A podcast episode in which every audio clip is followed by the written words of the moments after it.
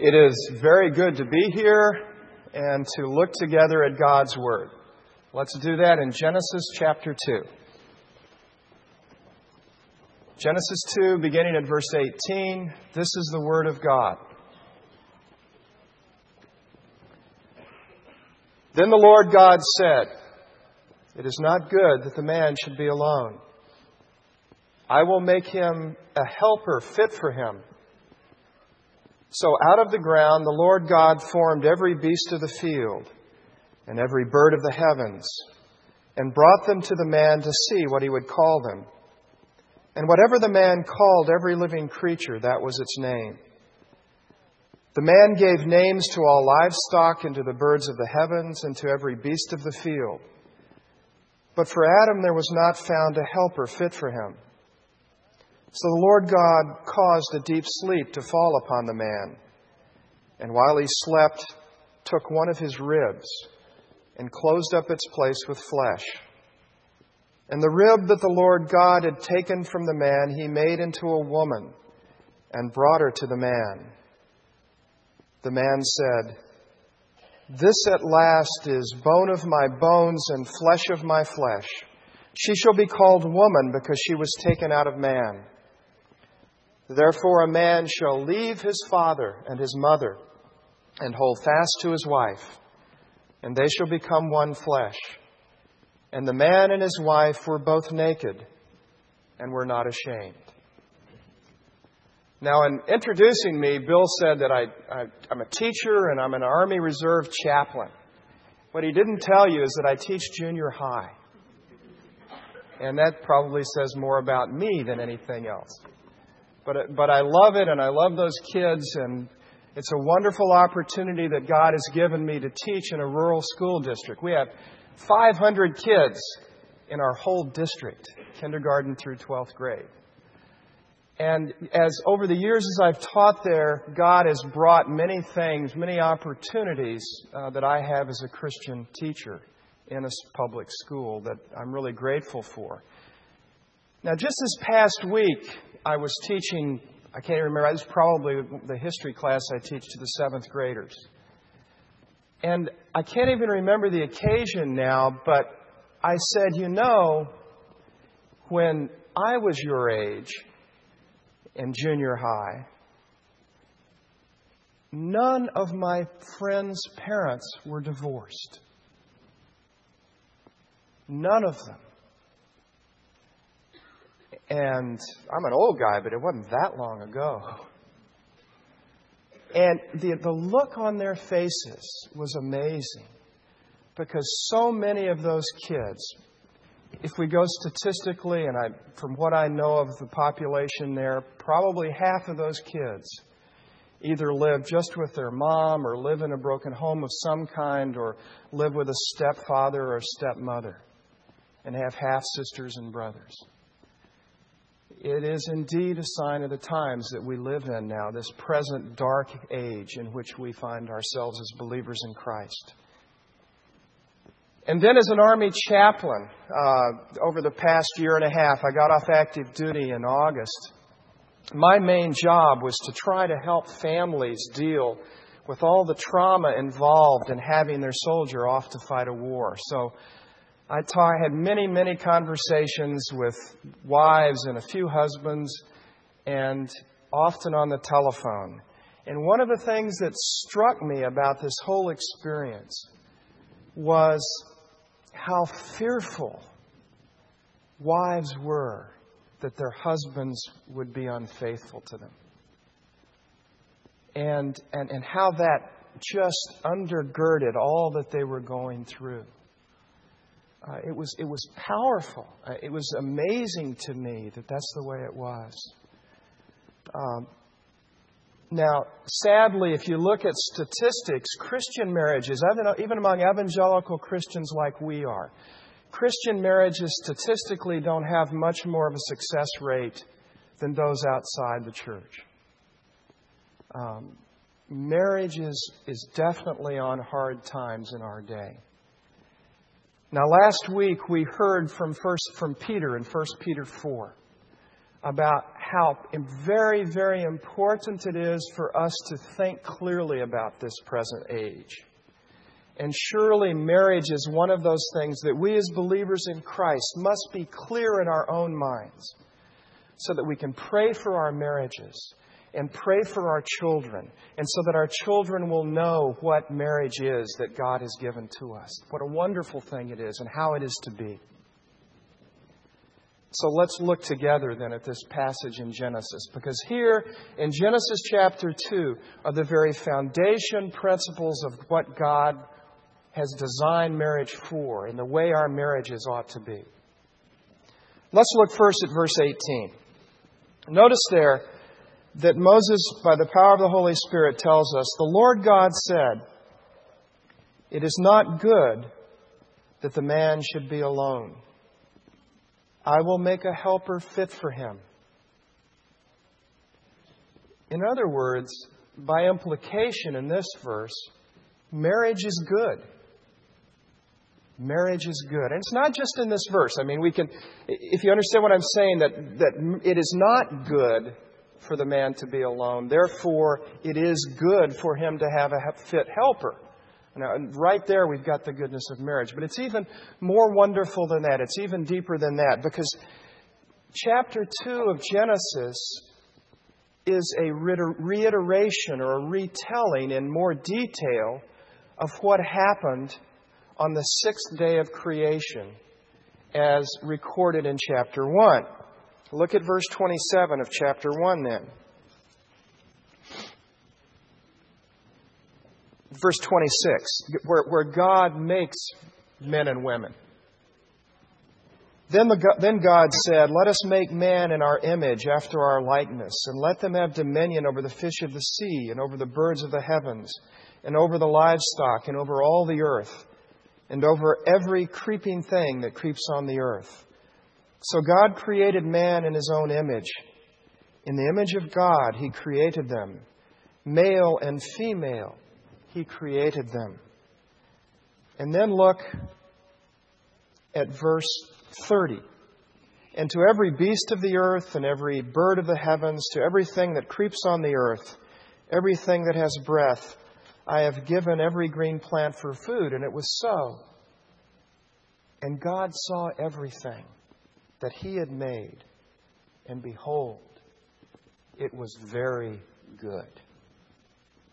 And there was evening and there was morning, the 6 days.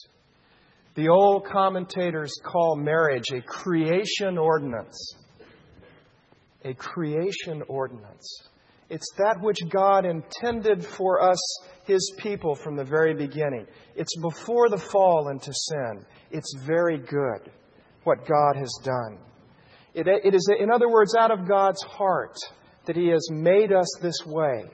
It's out of God's heart and mind, and it reflects indeed, again, what the old commentators call the happy society of the Trinity. Father, Son, and Holy Spirit from all eternity. That relationship they have, surely part of the image of God that God made into us, his creation, is this kind of a relationship that is good and right and what he intended for us. Marriage, then, is not some kind of human plan that we can second guess or redefine or say something else about. We're not free to second guess the goodness of God from his very heart and mind and his love for us, his creation. Last summer, I had a soldier come to me in my office, and he said, I knew him pretty well, and I knew his girlfriend, and I knew that they were cohabiting. And he comes to me really depressed and really discouraged, and he says, "Chaplain, she moved out on me. She packed up everything and moved out." Or the pain in that soldier was really something to see. And as we sat down and as we talked about this relationship that he'd had with her, he said, "You know, Chaplain, I read somewhere that that marriages fail in the first 2 years. I read somewhere that if you can get past the first couple of years, then your marriage will be fine. And he said, so I figured that we'd been living together for 2 years. We were okay. You see, we're not free to second-guess the goodness of God. That cohabitation is not what God had for those two people. And now the pain of it was coming home to them. And of course there's pain in marriage too. So we must hang on to that notion. As we struggle through, as marriages grow and change, and as the people discover all the wonderful things that God has in the midst of a sinful generation, that marriage is good. We hold on to that in marriage. We lean on that. And as we pray for our marriages in this, our congregation that God has called us together, we must pray that couples will see and grab hold of the goodness of the very heart of God for their particular marriage and all that He wants it to be. So marriage is good. It's that which God has given. Second, marriage fits us. It fits who we are, how God has made us. Look at verse 19.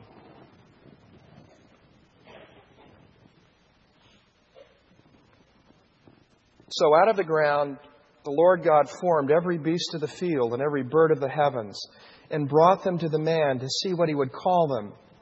And whenever the man called every living creature, that was its name. The man gave names to all livestock and to the birds of the heavens and to every beast of the field. But for Adam there was not found a helper fit for him. So the Lord God caused a deep sleep to fall upon the man. And while he slept, took one of his ribs and closed up its place with flesh. And the rib that the Lord God had taken from the man, He made into a woman and brought her to the man.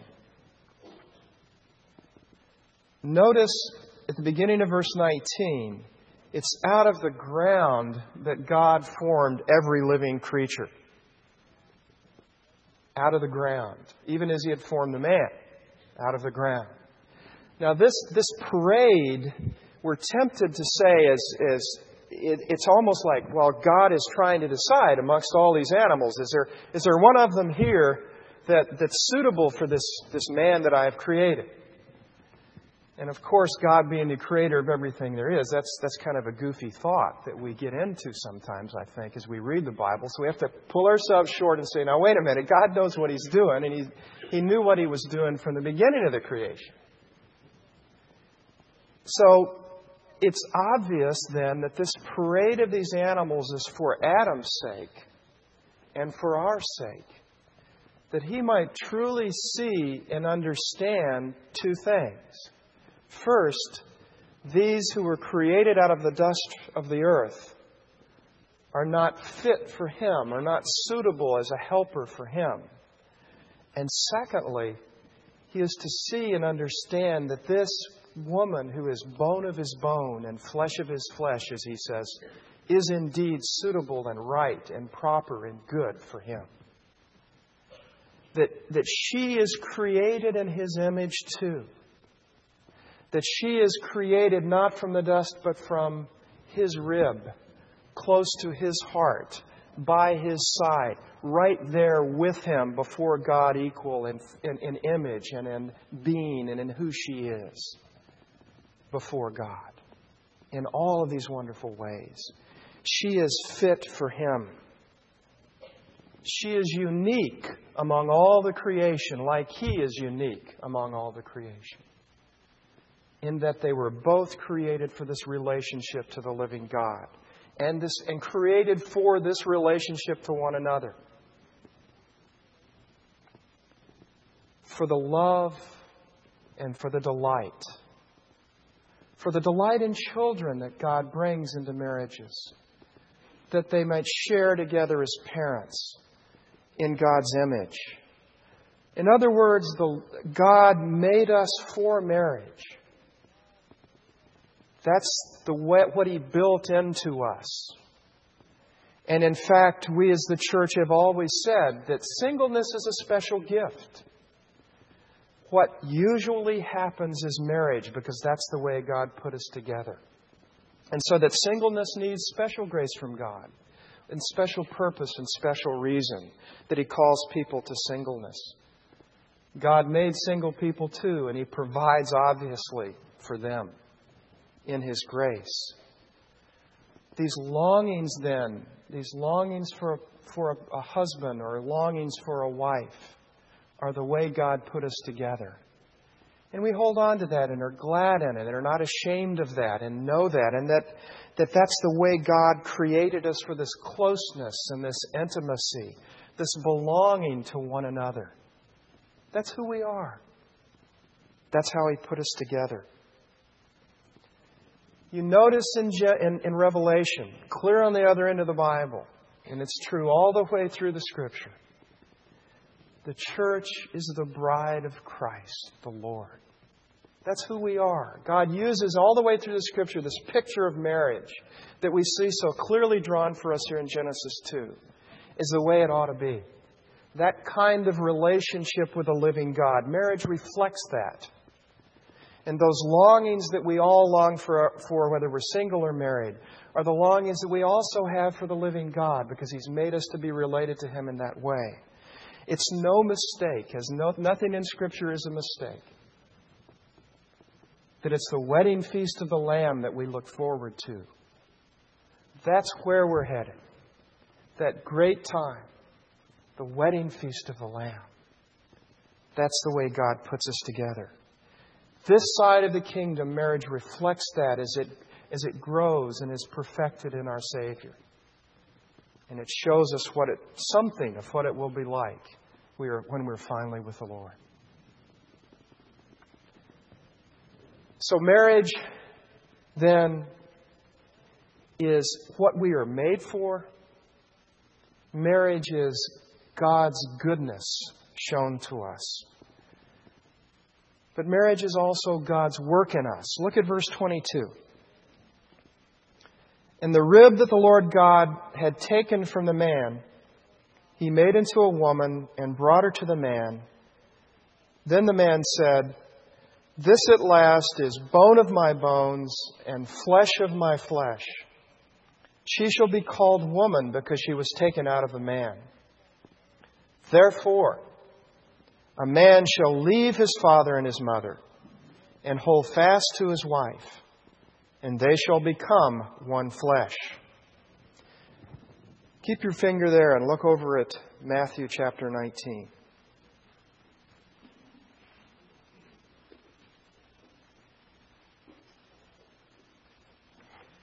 Here the Lord Jesus is challenged about marriage and divorce by His enemies. And He answers him in verse 3 of chapter 19. And Pharisees came up to Him and tested Him by asking, "Is it lawful to divorce one's wife for any cause?" He answered, "Have you not read that He who created them from the beginning made them male and female, and said, 'Therefore a man shall leave his father and mother and hold fast to his wife, and the two shall become one flesh. So they are no longer two, but one flesh.' And catch this: what therefore God has joined together, let not man separate." It's this work of God in these two people that's going on in marriage. As our Savior comments on Genesis 2, He emphasizes that this one flesh thing that is so mysterious and it includes the sexual relationship between husband and wife, certainly, but it's far more and far deeper than that. And Jesus says, "Hey, listen, it's the work of God, this one flesh, a very mysterious thing, a wonderful thing." We can't reduce marriage to just a loving and committed relationship, as so many in the political and popular culture arena would have it. No, this is a work of God. This is far more than that.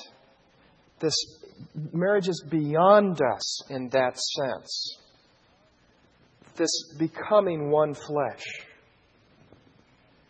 Paul refers to it in 1 Corinthians 6 when he talks about the mystery of it. It's this notion that God is doing something here. And notice the application of this teaching in Genesis 2.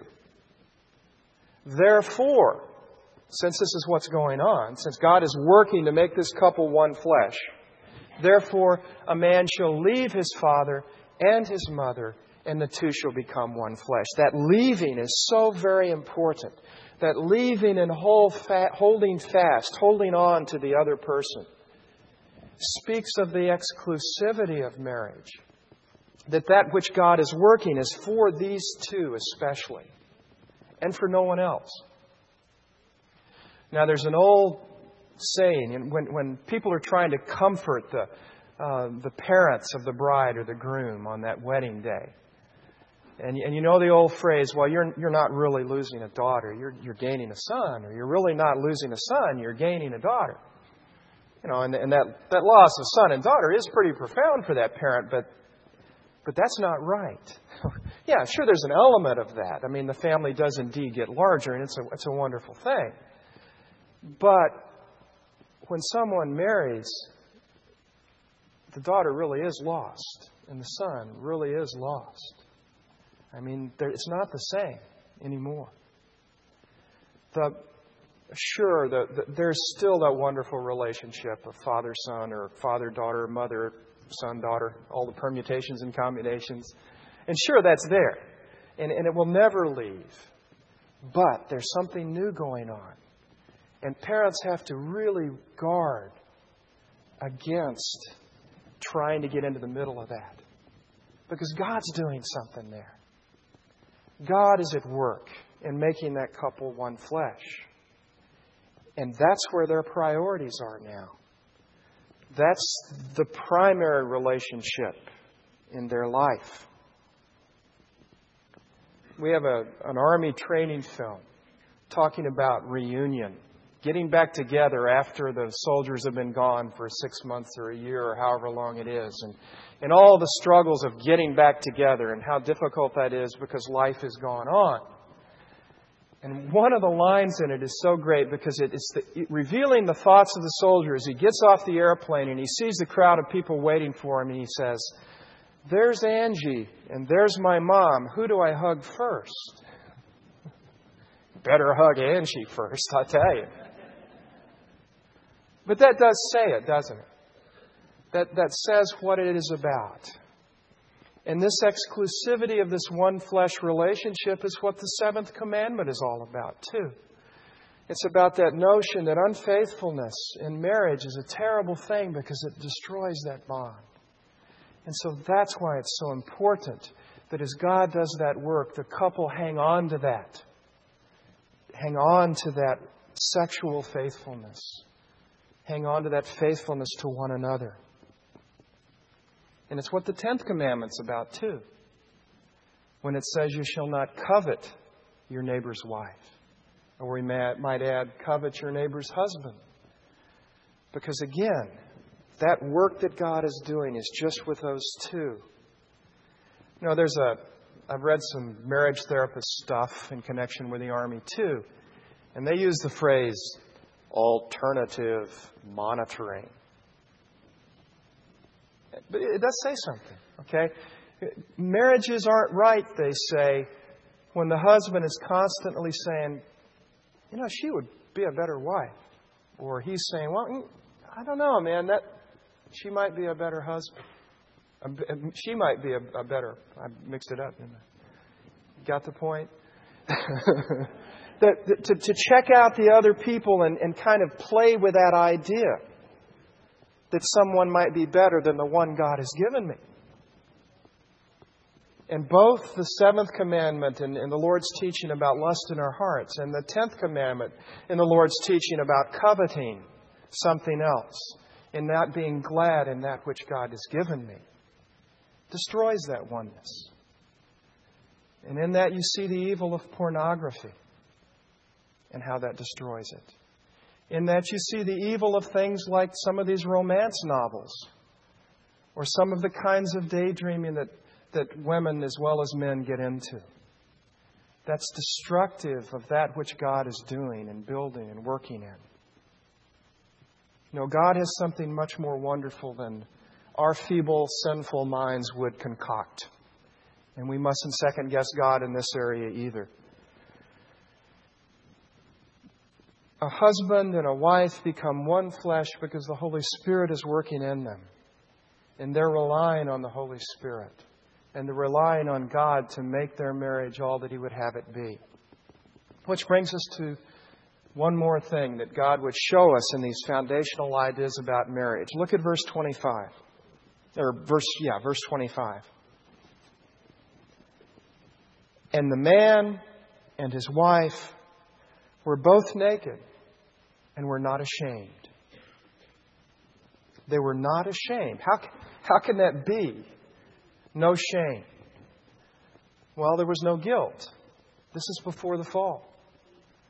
In other words, in their relationship, all of their needs were being met mutually in one another. Their priorities were the same. They were there to work and do the work God had given them to glorify and honor Him. No conflicting needs, no conflicting priorities, which is, of course, different from the way it is now. Because, of course, now it's two sinners getting married. It's two sinners who bring their own selfish purposes and their own selfish ends to this that God would have them be. I was talking to a woman a year or so ago on the phone. And she kept saying to me, "Chaplain, I want my husband home." And I kept saying to her, "I can't help you there. I can't do that for you. We can't get him home. He's doing a good and a right thing." And I kept trying to encourage her. And I kept trying to help her see all the resources she had to live with her toddler without her husband. Made sure her finances were all in the right way. And make sure everything was... And I kept trying to show her all these things as I talked to her. And she just kept becoming more and more impatient with me. And finally, she just cries out, "It's all about me. It's all about me." And I almost said, "Well, ma'am, I could have told you that 20 minutes ago." But really, when we come to marriage as two sinners, that so often in our day and age is the attitude, is the approach to marriage, is what can I get out of it that will satisfy me? Instead of going into it with these basic ideas of what God has made us for and how He's put us together and how we are to serve Him by serving one another in that marriage. That team concept, if you will. That together glorifying God and delighting in one another, that He might have all the honor in what we do together. And what we do together. It's not a kind of a one-flesh blob idea. It's two different people, always in a marriage. But it's two people serving the living God by the power of the Holy Spirit. You see, here's where the cross comes in. Here's where it's so vital that two Christians marry, not one Christian and one unbeliever. Because two sinners are coming into the marriage and they are forgiven. They must be forgiven sinners who have the Holy Spirit indwelling them as they seek His help and His strength to make this marriage all that it is intended to be. To honor God in that delight, in that joy originally intended for us, His creation, whom He has made in His image. Well, what's missing from these foundational principles? We've got the whole notion that this is a plan from God. It's from His heart and mind. He has made us for it. He makes a man and a woman one flesh by His power. He does that work in them. And that by His grace poured out, He makes Christian marriages what they need to be and what they ought to be. And the vital necessity of that grace for two sinners in his sight. Well, what's missing here is the Song of Solomon. Okay? It's that idea of romantic love that wonderfully overflows in the Song of Solomon. But you see, the Song of Solomon comes after Genesis 2. It that notion of the delight of romantic love and those feelings that we so value and treasure are supported by this foundation. And of course, what our culture does is get it absolutely wrong the other way.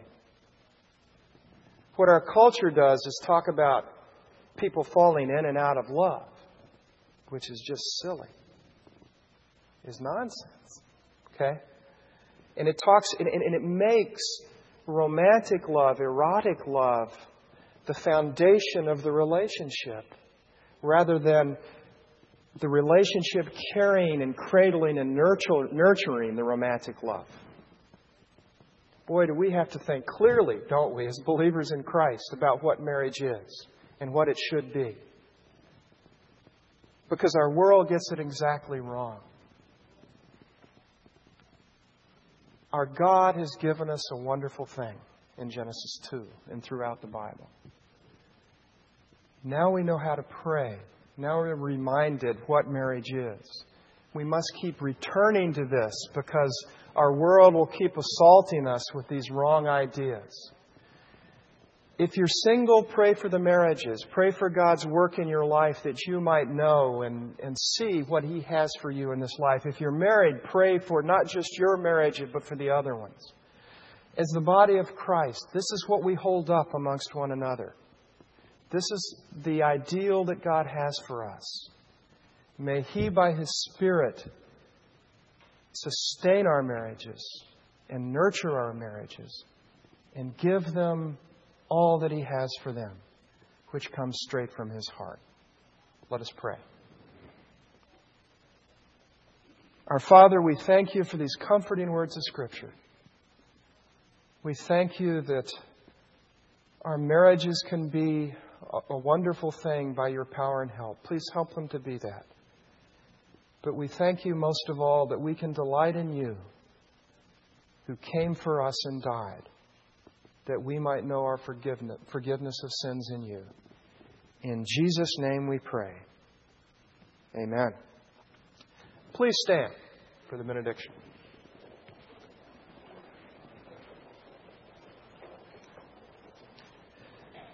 The response to the benediction this morning is, praise be to God. Praise be to God for this gift that He gives His people. And now, may the grace of the Lord Jesus Christ, the love of God the Father, and the communion of the Holy Spirit be with you all. And all God's people said, praise be to God. Amen.